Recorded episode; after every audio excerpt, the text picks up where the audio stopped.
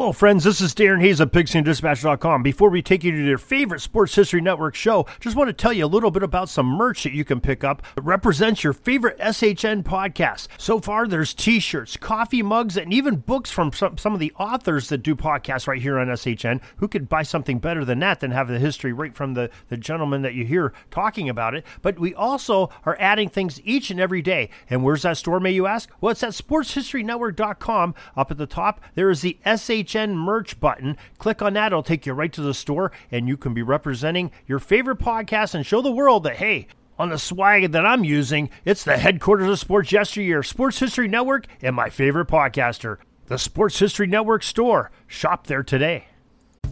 You think about big numbers in NFL history. Number 16 is right up there with all of them. And we had a challenge with Aron Harris and myself of coming up with the top players in NFL history that wore the number 16. Our results come up in just a moment.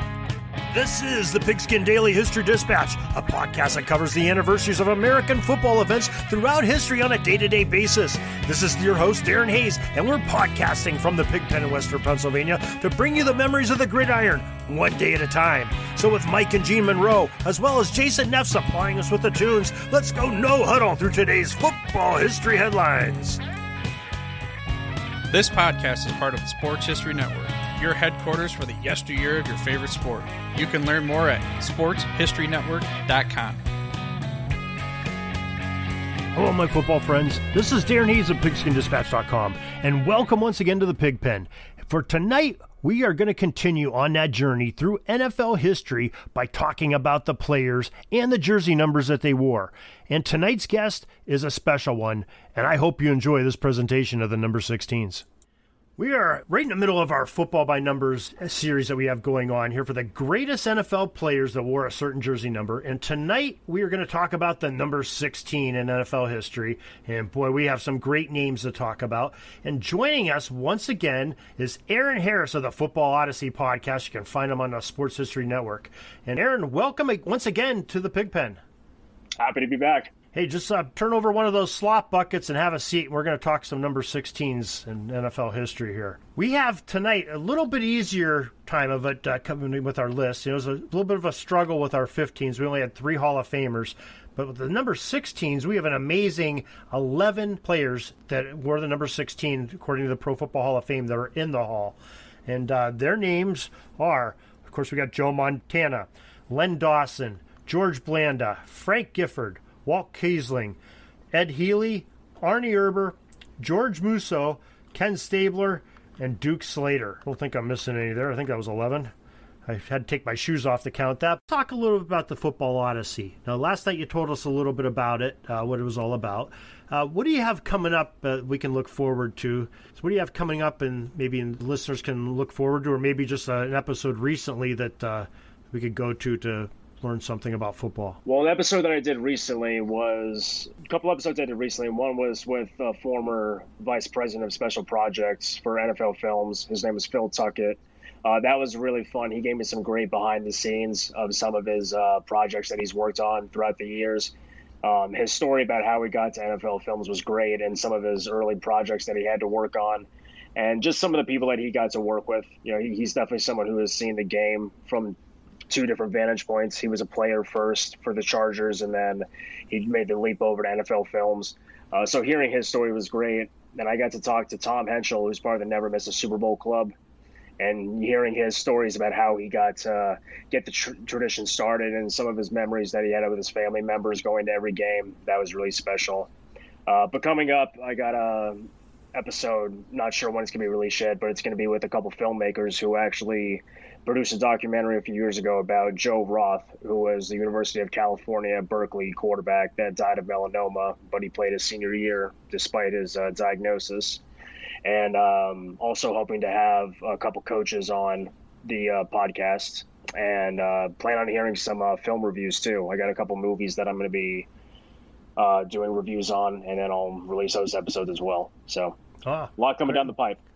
Yeah, sounds sounds great. I mean, I listened to both of the episodes you just talked about. The, uh, the Mr. Uh, Tuckett, that was a very interesting one. How sort of Ed Sabol got him fired from the, the Chargers, got him cut so he would, could become a filmmaker. That was an interesting story he had. And also, I listened to the gentleman with the Super Bowl club. He had some some great stories on how he got tickets. You know, writing the NFL and you know, interesting, yeah, very interesting. Yeah, his uh, his story about how he almost missed one of those games when he was uh, he was in the hospital and then the, yeah. sister, the nun, is trying to keep him in. He's like, "No, I got to get to the Super Bowl." I'm like, "Hey, man, persistence. I like it." Yeah, yeah, that's a gamer, yeah. definitely. All right, well, now we've got to get to our task at hand because we got a big chore tonight here in the pig pen.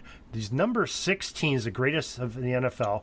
We already mentioned the Hall of Famers uh, briefly, but uh, who do you want to go into first? Well, I think you and I and most everybody would agree who number one is is uh, Joe Montana. Absolutely. I mean, the guy, you know, won four Super Bowls, three Super Bowl MVPs. You know, he, he never had the strongest arm, never was the most athletic, but his main weapon was his intellect.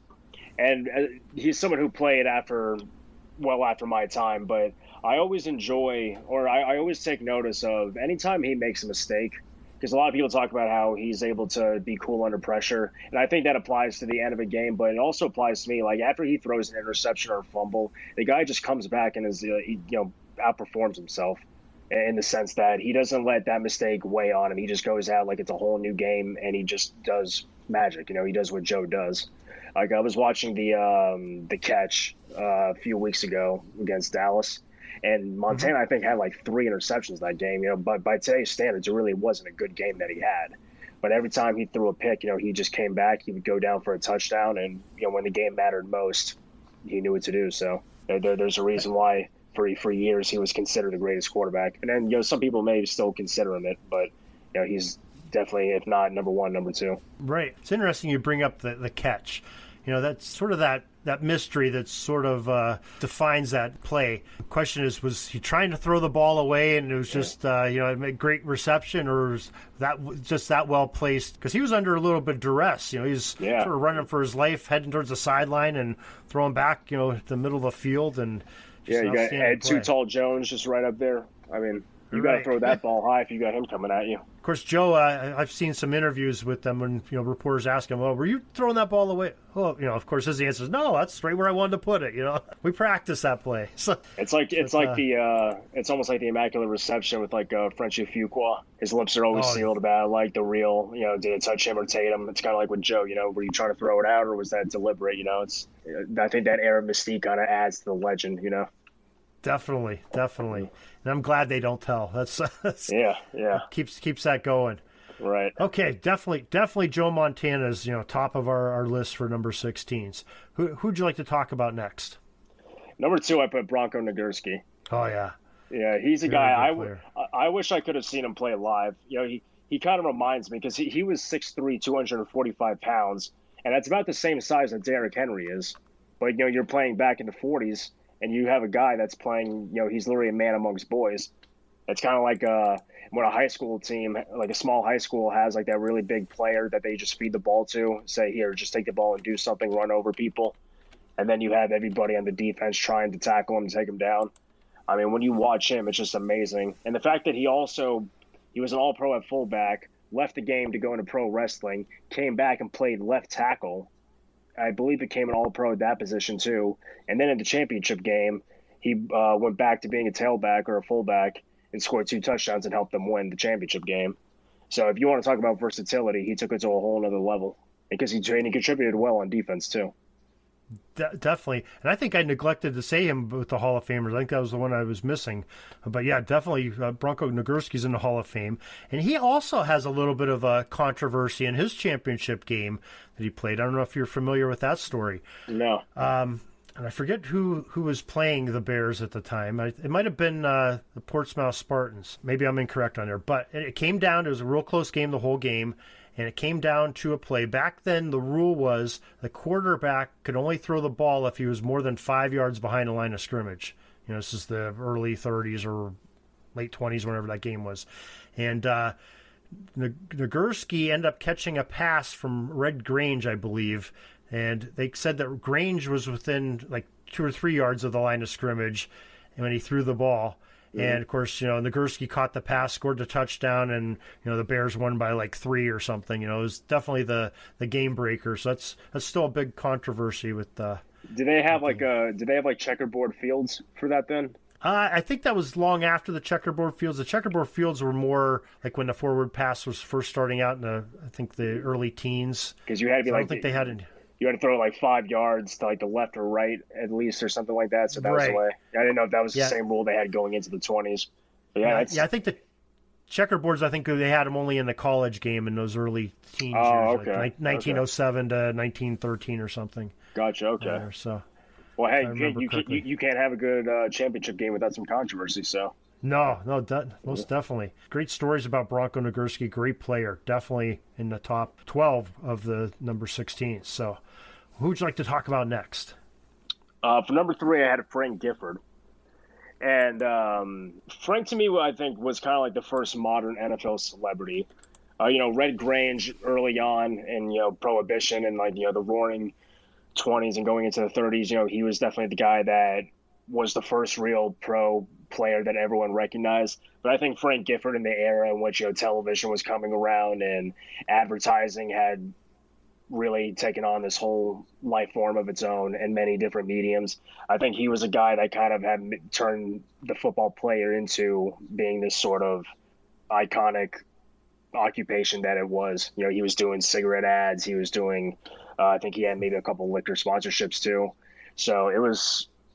It was cool to see like that transition to see what people thought was just a, a lowly profession and see him just kind of make it a sexy profession, I guess advertising all the vices. You know? Yeah, yeah, yeah. But and, and but he you know he, he got that because he was a good player. You know he he won MVP in '56. Uh, he was first or second team All Pro six years of his career.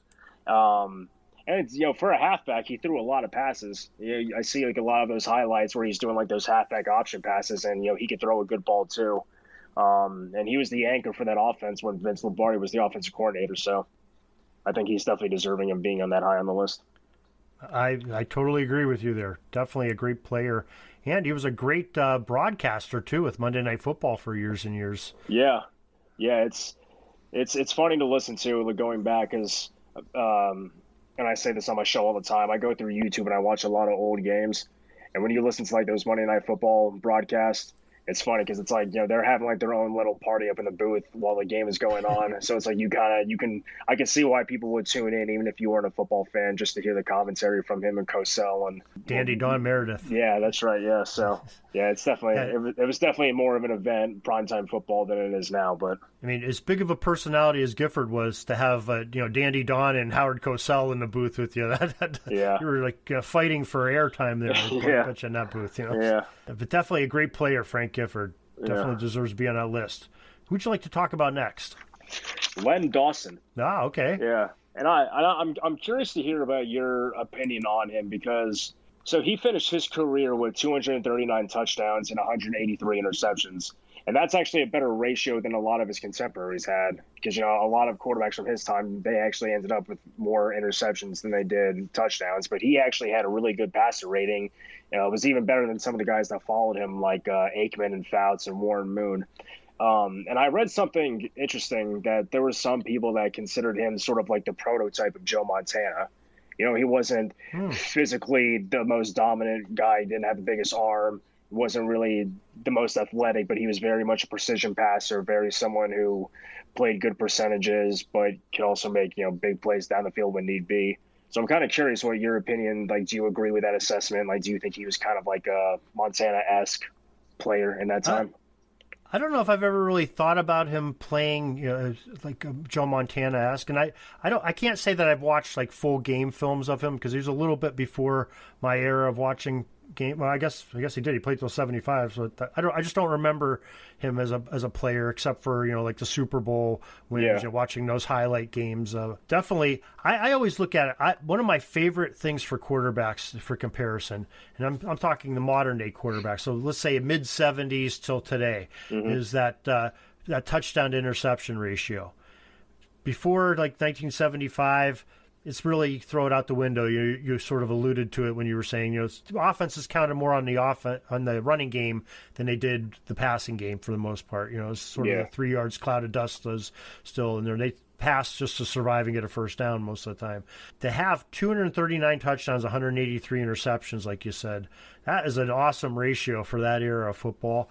You know, and I mean his career lasted from 1957 to 1975.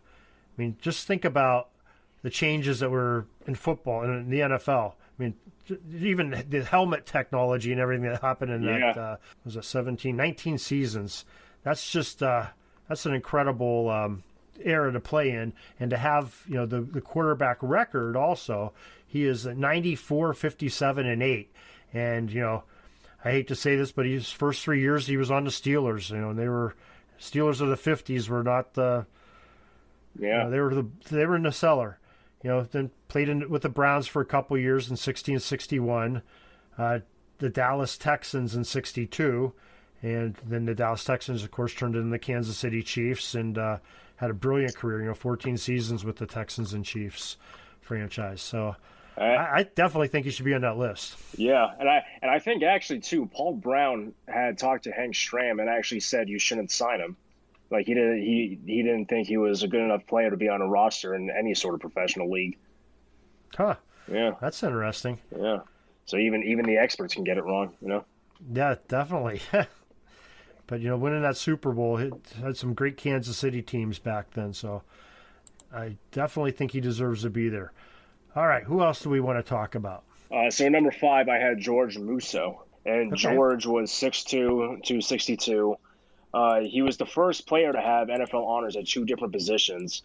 He was the All-Decade Team for the 30s. He was a four-time NFL champ, and he was named to the 75th anniversary, um, the 75th anniversary All-Time Team, but for the the two-way team. So they had two separate um, lists that year for people who had played, you know, two-way football. I guess from you know the 20s all the way up till you know the earlier mid 50s, which I thought was interesting. I didn't know they had you know a separate list for that.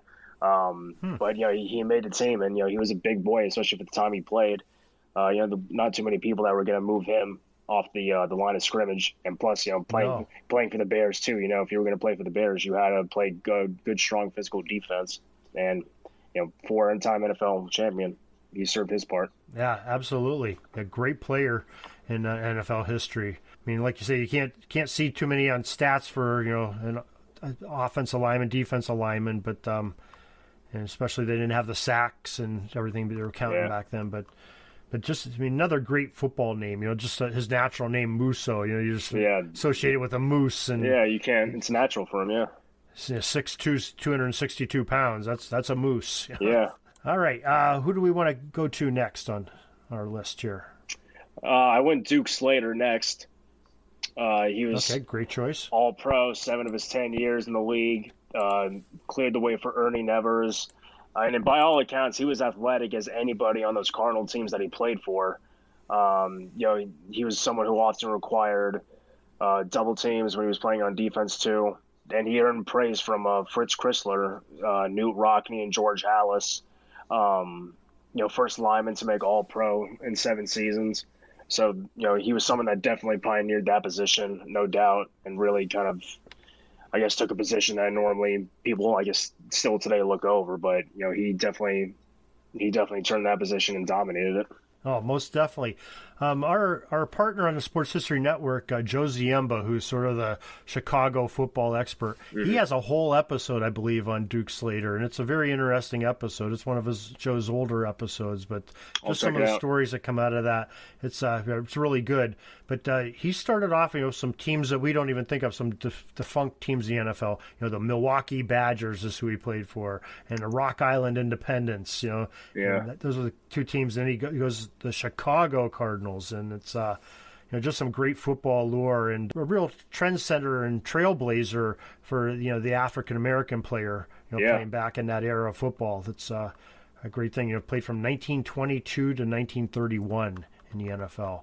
A And- great player, Duke Slater. And he actually, uh, he became a judge after his career as a uh, Oh, did he? player. Yeah, yeah. I think he, I don't remember Oh, where, okay. I don't remember where he went to school, but yeah, yeah, he had a law degree and he ended up becoming a judge. Wow, that's, Yeah. that's awesome. You know, Yeah.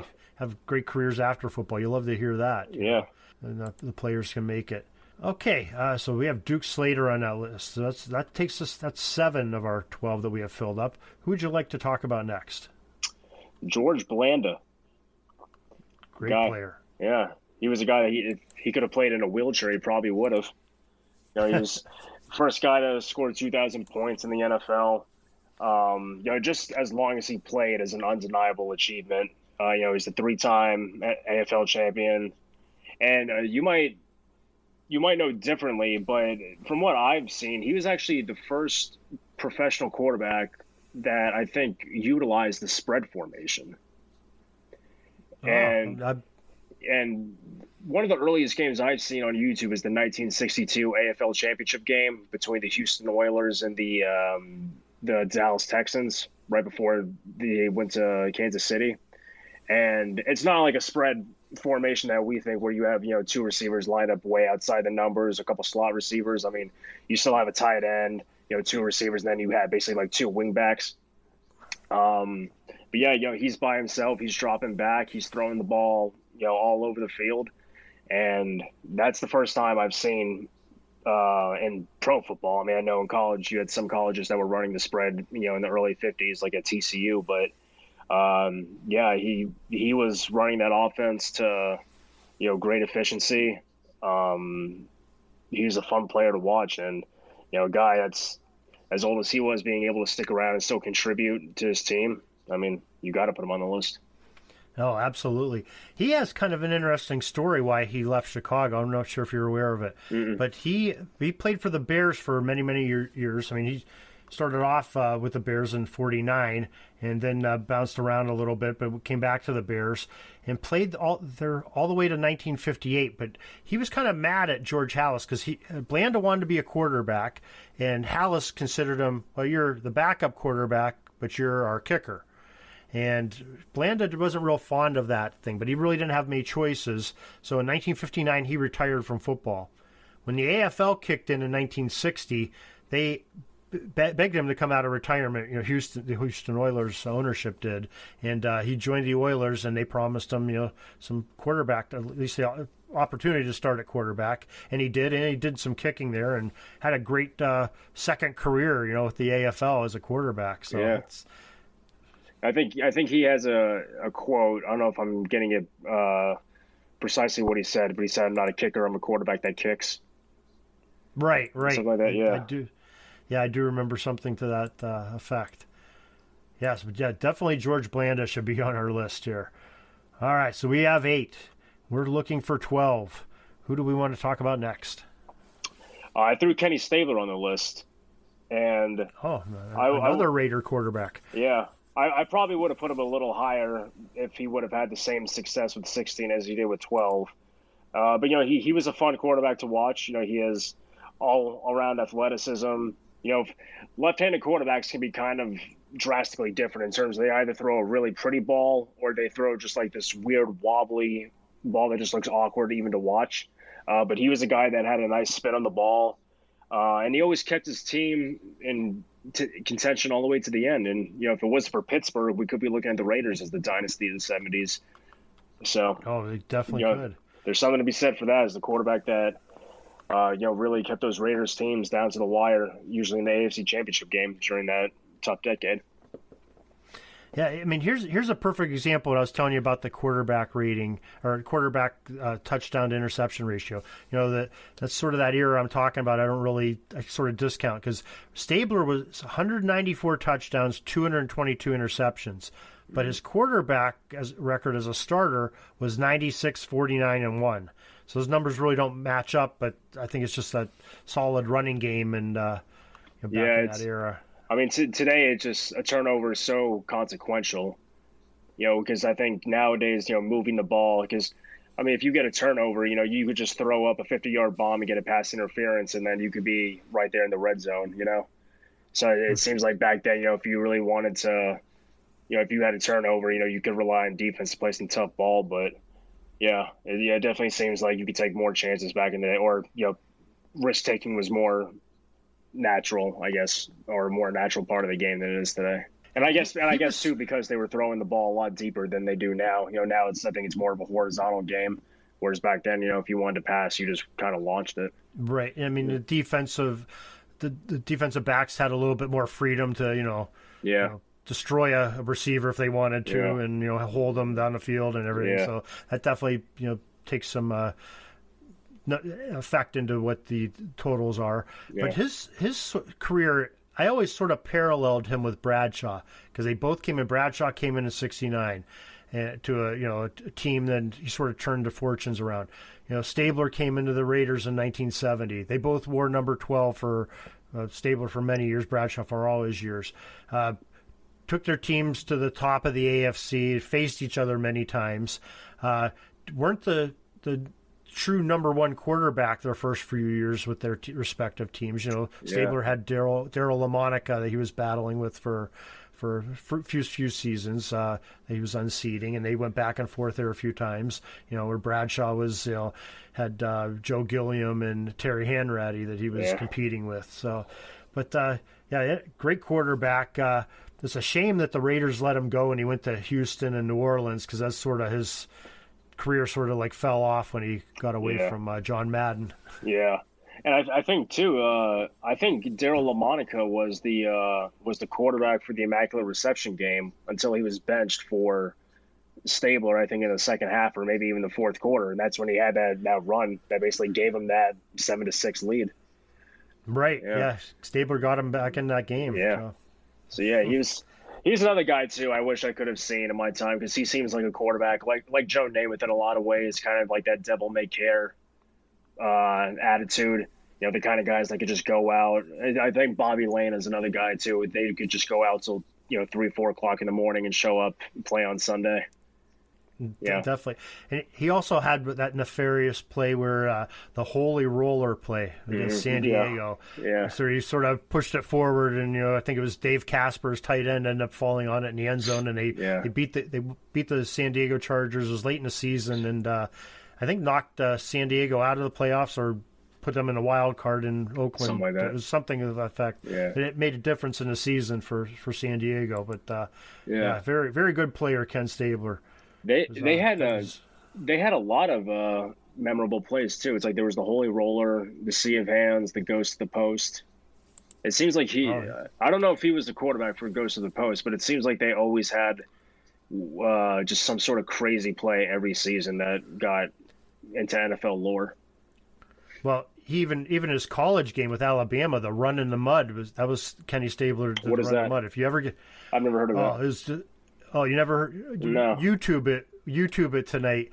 Uh, you know, one of Bear Bryant's uh, crowning moments. Uh, it was a real tight game. I believe it was an Iron Bowl game, so it was against Auburn. Mm-hmm. And I forget the the logistics of the game, but it was a real close game. Alabama's down. It's a real muddy field. They're, they used to play uh, the Iron Bowl in uh, Birmingham every year at the. Um, uh, God, Legion Field, I think it was called, mm-hmm. and it was sort of a, a quagmire in this game yeah, real close game, and all of a sudden uh, Kenny Stabler scrambles and uh, does almost similar to what he did against you know, Pittsburgh in that immaculate reception game. Just has this uh, great run that uh, you think he's going to going down a bunch of times, but he escapes and scores a touchdown, and you know ends up being the the victory points that the Alabama needed to knock off Auburn. So, Some guys just have the magic. Yeah, yeah, he definitely was. There's just that will, you know. There's something about him. Got the it factor, you know. Yeah, yeah, definitely. All right, we have Kenny Stabler as our ninth choice to go on our list. Now, who do we want to talk about next? We still have some Hall of Famers on the board here too. Well, another one that I had was Arnie Herber. Oh yes, and uh, Arnie wasn't a guy that I was really familiar with until I was, you know, coming up with a list for this. But uh, he was kind of, I think, a lot of people considered him and Don Hutson to be the first quarterback receiver combination, the first dynamic one in the NFL. And a lot of people would consider Arnie to be the, uh, I guess, kind of like the one that paved the way for guys like Sid Luckman and Sammy Baugh to come in. Um, you know, I think he had the most touchdowns he had in the season was like 11 which yeah. obviously, you know, some people get, you know, 11 touchdowns within two or three games today. But I think back then, I'm not even sure if they were playing 12 games back then. But Um, you know, to to be able to throw 11 touchdowns when most teams are still r- running the single wing or uh, just trying to pound the ball any which way. That's that's a pretty good accomplishment. And uh, you know, he actually led the league in multiple passing statistics for a few years, uh, three All Pros, and I think had three or four NFL titles. So you got to put yeah. him in there, yeah. Here's an interesting uh, fact about him. Not not so much about his career. He was born Green Bay, Wisconsin. Went to high school, Green Bay, Wisconsin. College, Wisconsin Regis you know, College. Played for the Green Bay Packers. He was just a hometown boy, never left home. You know, hometown hero. Uh, yeah, like you said, connections with Don Hutson, that uh, who was the definitely the greatest wide receiver of his era. Right. And you know, Herber's the one that threw most of those passes uh, that Hutson caught. So yeah, just a phenomenal player. I definitely I was hoping you'd say him because I think he definitely deserves to be on our list. Uh, okay, where do we want to go next here? That's our that's our tenth. Ninth or tenth. I have him as number nine on my list. Yeah. Okay. Uh, for ten, I went with Jim Plunkett. Oh, and okay. uh, th- this could be some people. Th- this could be kind of like a volatile topic for some people because there are some people that think he should be in the Hall of Fame without question. Uh, others are okay with him not being in it. Um, you know, he, he has two Super Bowls and he had a great story behind him you know, he gets drafted by the Patriots. It doesn't pan out there. He goes to the 49ers. Same ordeal. He doesn't pan out there. But when he goes to the Raiders, you know, he gets a eight and two playoff record. Um, he had average numbers. He was never really one of the top quarterbacks in any area he played in, but you know, he can move around. He could throw on the run. Uh, he had a good arm, and you know, frankly, he never really let the moment get to him. You know, for a quarterback that's had a subpar career like he did, you know, whenever he's thrust into having to win two Super Bowls. You know, the guy didn't really had seemingly you know seemingly no uh, pressure on him. So definitely someone I'm not I'm, I I don't want to say definitively or not if he should be in the Hall of Fame, but I definitely think he should be on this list. Uh, I'm sort of on the fence. I've, I've looked at him. I'm on the mm-hmm. fence if he should be on the list. Oh yeah. And here, here's why. I mean, definitely the Super Bowl championship. You know, that definitely is the the 1980 uh, NFL Player of the Year. You know, comeback Player of the Year. Quarterback record for his career, and he had a lengthy career. Sort of uh, almost mirrored Bradshaw and Stabler we were talking about from 71 to 1986. So played in that 1970s uh, and 1980s. But uh, you know, 72 and 72 and 0 is a quarterback record as a starter. Just under 26,000 yards for that length of career. 164 touchdowns, 198 interceptions. So the numbers aren't great, but he's got the hardware. That's what I'm saying. He's sort of got me on the fence a little bit. And I think there's some other names I would consider to be talked about with him to make this list. Maybe that's one you can convince me about here later after we talk about some of these other names. Yeah, we could revisit. Yeah, we could revisit. We could revisit Jim. So I'm gonna I'm gonna put him on a, on a standby here right now. We'll come back to him. Who who is your next one on the list? You said you had a. I had uh, Josh Cribbs. Oh, okay. Yeah. That wasn't somebody I was thinking about, but okay. Yeah. So, oh. Josh is. I, I, think most people would uh, acknowledge Devin Hester is the best uh, returner. I mean, whether you're going punch or kickoffs. Uh, but you know, Josh was impressive in his own right. I mean, I think especially he, he primarily made his money off of uh, kickoff returns. He was an All Pro two times. He was the All Decade team, and he's actually tied for kickoff return touchdowns. So special teams is really where he made his his name. He never really contributed much on offense aside from you know some specialty or gadget plays, but he was a guy that could turn a game around. I mean, I know especially you know, having being a Steeler fan, watching him go up against Pittsburgh a couple times, he mm-hmm. definitely made them pay the price a few times. I can remember one game. I think it was, I think it was 2009 when it was like uh, they were on like a four-game losing streak, and they needed to win. All they needed to win was like one more game to get in the playoffs, and this is at this point there's only like a month left in the season, and uh, they go for a Thursday night game in Cleveland, and I think he returns a kickoff or a punt for a touchdown and kind of puts a nail in the coffin because I think they sacked Ben Roethlisberger like nine times in that game. So like good defense and special teams by him won him that game, and that virtually was the game that kind of kept him out because they had to win out and need help from there. But if they would have won that game, they would have gone in. That's a good point. I, you know, I didn't even consider Cribbs on here, but you you definitely make a compelling case for him, and you're you're right. I sort of forgot he was quite the weapon for. They used him on a little bit on offense too. Almost, you know, if they would have had a little bit more wildcat in the NFL back then, he probably would have been a great wildcat yeah. player. Yeah, he did. Yeah, he ran in like some plays, and then they would do you know some of like those end arounds or you know some some plays where they can get him out in space as if you know he was in an uh, in a kick return or a punt situation. But yeah, he, he definitely had a, a, few years where he was one of the most recognizable players in the game.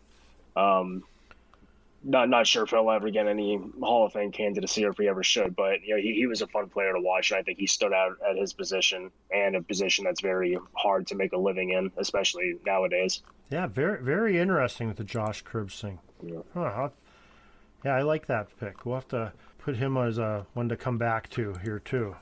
Okay, um, is that that it for what you have for a list? Yeah, those are the players that I uh, wanted to make a case for. Okay, I there's still um, we have two Hall of Famers that are on that we haven't talked about, and I think uh, definitely we should bring those two up. The first one's Walt Kiesling, and we we talked about him uh, in an earlier number for in this series. Um, but he had a great career. He played from 1926, where he played with the Duluth Eskimos, and then uh, played a couple years there. Then played with the Pottsville Maroons, the Chicago Cardinals for uh, a good amount of seasons. Uh, the Bears for a season, Green Bay Packers, and then finished up his career as a Steeler in 1937, 1938. And uh, he was another one that was a guard tackle position, 6'3, 260. He was in the Hall of Fame, like we said. It was one year he made All Pro, uh, had an NFL championship under his belt. Is the on the All 1920s team, Hall of Fame team. Definitely think, uh, like you know, definitely want to talk about him because of. Um, being in the Hall of Fame. And it's in one of those eras where there's not a lot of stats, especially for a lineman, but uh, a very good player that's uh, highly regarded. So I'd like to put him on our maybe list to discuss to put on our our and, top 12. I'm not saying put him on the list right now, but one to have under consideration, I guess I'm trying he, to say. He was he he eventually coached the Steelers, didn't he? Yes, he was a he was a coach in the NFL. Too, yeah. So yeah, I think Steelers I think coach. I think I I know him more as a coach than I do as a player, but yeah, I mean those, those linemen, especially from the pre-statistic days. I mean, it's kind of, I think it's easy to take for granted, but you know the, the kind of offenses they were running, you know, they required a lot of thinking for the offensive linemen too. I mean, you know, they're running all kind of crazy trick plays and reverses and like you know, crazy laterals and everything like that. Uh, so I think offensive linemen pretty much had to have a good handle on the overall offensive scheme as opposed to just plowing through up the middle like the game would become, you know, going into the fifties. Most definitely, yeah. a lot of pulling and traps and things yeah. like that. So, and the other Hall of Famer that we didn't really talk about is Ed Healy, and Ed was another one that was a you know, tackle guard and end on defense, two way player. Uh, he played from 1920 through 1927. Another Rock Island independent player, uh, Chicago Bears. Uh, where he had most of his career, though. Six, six years with the Bears, three years with Rock Island.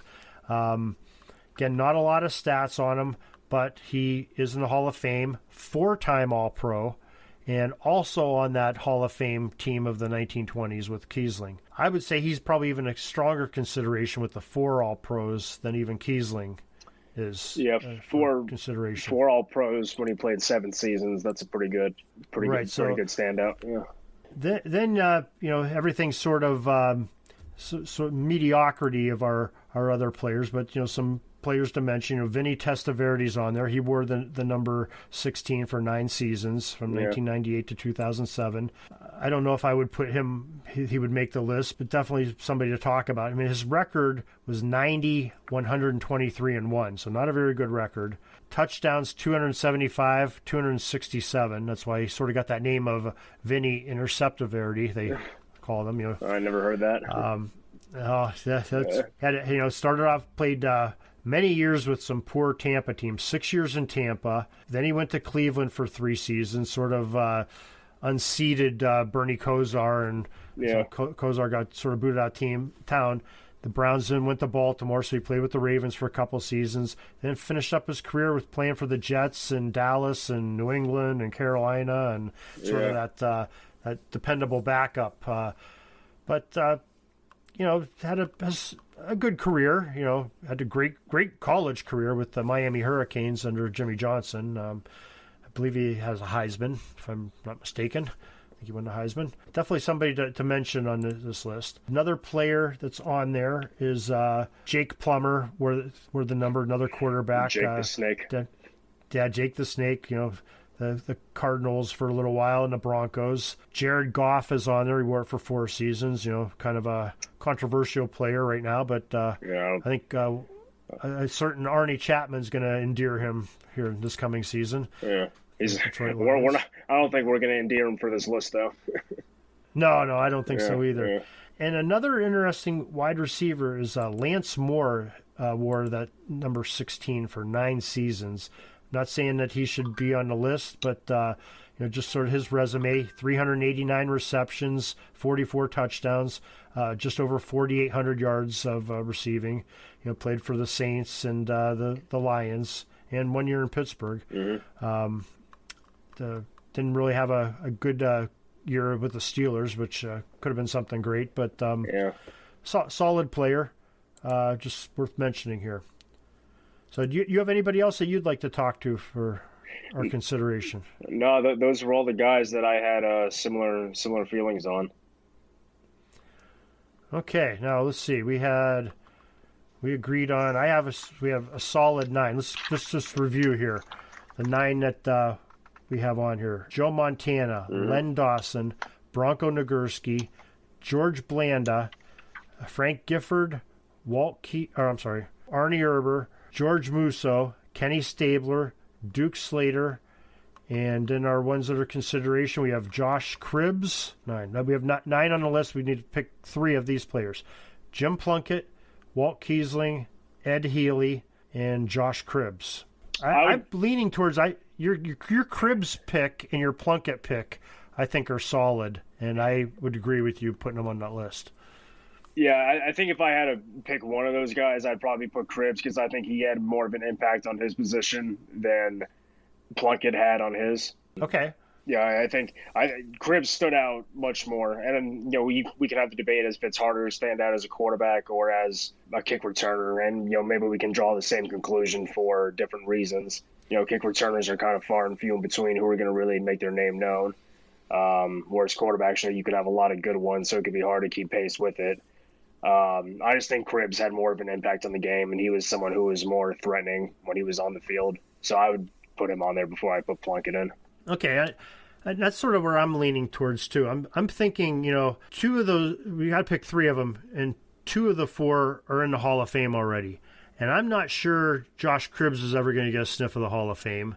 Yeah. And Plunkett may get a you know may get there, but I'm not sure that he will either. I mean, the Super Bowl championship definitely helps. Um, but Kiesling and Healy are already in the Hall of Fame, and I almost think uh, I, I think I'd pound my fist on there that I think those two ought to ought to get two of those, Yeah, two he of those three spots. well Healy, I I agree with. I mean, four years as a All Pro out of seven seasons. I mean, that's a that's a pretty good resume. Yeah, Kiesling, I'm still not too familiar with what he's done as a player. I still think of him as a coach. It, it's hard to say too. You know, sometimes like those journeymen from back in those uh, early days, from like the 20s going into the 30s. Um, seems like they didn't really maybe stick around long enough with the team either because maybe they just wanted more money to play elsewhere or because they just weren't good enough for that team. So it's hard to judge that pre-statistic era, but although if he's in the Hall of Fame, I guess it's for good reason. So perhaps we should put him in there before Plunkett.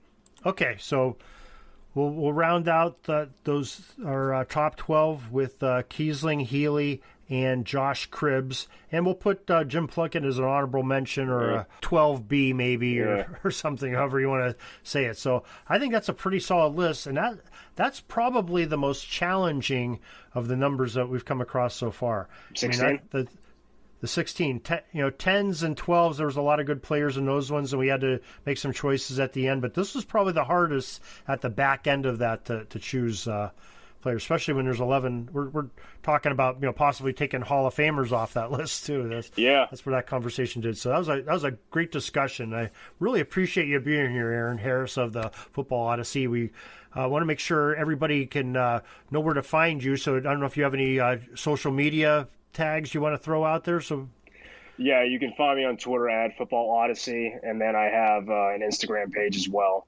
Uh, I post those links in every episode that you can get on uh, you know Spotify, Apple Podcast, Stitcher, wherever you get it. So just click the link and it'll take you directly towards my uh, social handles. Okay, and how about your website? Because your website's outstanding. We haven't really talked too much about that, but you really have some good stuff on there. And I know we've talked a little bit about it in email and stuff, but uh, tell us a little bit about the website. Yeah, so like I mentioned in the uh, previous episode, that this was a um, a venture that originally began as a blog, where I was blogging just about uh, football history topics and uh, things of that nature. Uh, since I've been doing the podcast, I haven't been writing in there as much, but it's definitely something I want to uh, get back in the swing of and revisit. So I have some articles that I'm uh, in the middle of writing right now, and I don't have a timetable of when those will be released, but it should be uh, soon enough. So um, definitely want to get some more design on the uh, website as well, and then put the podcast up there as well, so it can be kind of like a one-stop shop as well. So. Excellent. Well, we look forward to that. Let us know uh, when some of those post up there, and uh, we'll make sure we let everybody know about them. And we definitely got to have you on uh, again for some of these numbers. We still have a uh, you know eighty some numbers yeah, to go through here, so yeah. so we definitely it's been a good time, and we appreciate your time you've taken with us uh, this evening and uh, having this great discussion of NFL great number sixteens. Yeah, man, I'm happy you had me on. This was a a good a good task to do. You know, sometimes you get kind of lost in the shuffle with like how many players wore which numbers. So to be able to go back and like look at these guys and kind of compare and contrast them and see you know who was really the best at this uh, certain number. It's a unique topic, so keep keep it up, man. I'm glad uh, this series is going well. Looking forward to the next All right. one. All right. Oh, thank you very much, and uh, we'll we'll see you in a future episode here, and we'll also check you out on the Football Odyssey podcast, yeah. and it's on, uh, believe weekly or you're biweekly on that. Uh, yeah, yeah, I'm trying to make it a weekly thing. Sometimes it can be bi-weekly, but I definitely try to get at least three episodes a month. I shoot for four, but you know, three is definitely you, you'll hear three, at least three a month. All right, awesome. Just check out that Football Odyssey podcast, Sports History Network, or go to you know Aron's social uh, things. We'll we'll also post those on our these show notes of this, and uh, you can check that out. And uh, thank you once again, Aron Harris, for joining us on the Pigskin Daily History Dispatch podcast. Right, thanks for having me, and hopefully I'll be able to have you on my show too. We can uh, go into a deep dive discussion about your uh, football journey. Take it easy. Well, what a great discussion we had with Aron Harris. We really appreciate him being able to join us. Uh, the last two numbers, 15s and 16s. What a great thrill that was to, to have some great insight from the Football Odyssey. And we're going to continue on in our series. We're going to go to the 17s. It's going to be a solo version. And then the number 18s, we're going to bring back Joe Ziemba, the great historian and author of some great books on Chicago football history, and his insight on the number 18s. Then we're going to go to 19s. We're bringing in the Brothers Newman from the Hello Old Sports podcast. And then number 20s, we'll have Andy Chapman, the football history dude himself, will join us here on the program. So that's what you have coming up to look forward to. And we also are going to put in there a great interview we had on March 17th with Jennifer Taylor Hall, the author of Amos Alonzo Stagg, College Football's Man in Motion, as we talk about the great innovator of the game, Amos Alonzo Stagg. You don't want to miss those episodes. So, till tomorrow, everybody, have a great gridiron day. Peeking up at the clock, the time's running down. We're going to go into victory formation, take a knee, and let this baby run out. Thanks for joining us. We'll see you back tomorrow for the next podcast we invite you to check out our website, pigskindispatch.com, not only to see the daily football history, but to experience positive football with our many articles on the good people of the game, as well as our own football comic strip, Cleat Marks Comics. Pigskindispatch.com is also on social media outlets Facebook, Twitter, Instagram, and don't forget the Pigskin Dispatch YouTube channel to get all of your positive football news and history. Special thanks to the talents of Mike and Jean Monroe, as well as Jason Neff for letting us use their music during our podcast. This podcast is part of the Sports History Network, your headquarters for the yesteryear of your favorite sport. You can learn more at sportshistorynetwork.com. Hey there, sports history fan. This is Andy Chapman, aka the Football History Dude, and I wanted to thank you for stopping by to listen to another episode here on the Sports History Network. Our podcasters are passionate about uncovering and sharing sports stories from yesteryear. And if you didn't know it already, we have over 30 shows across the network covering all sorts of sports history topics.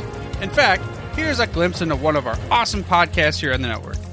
Each week, the official Football Learning Academy podcast will take you deep into the history of pro football through interviews with players, coaches, or administrators in the NFL, as well as interviews with Pro Football Hall of Fame selectors, authors, and historians. You'll learn how the game evolved and important moments that shaped the sport into what it is today. And don't miss the Pro Football History Nugget of the Week. Listen to the official Football Learning Academy podcast on the Sports History Network. How about that? I bet you're super hyped to go and listen to that new podcast, right? Well, to learn about this show and all the other podcasts on the network, head over to sportshistorynetwork.com forward slash podcast. Again, that's sportshistorynetwork.com forward slash podcast. Head over there today to find your next favorite sports history podcast.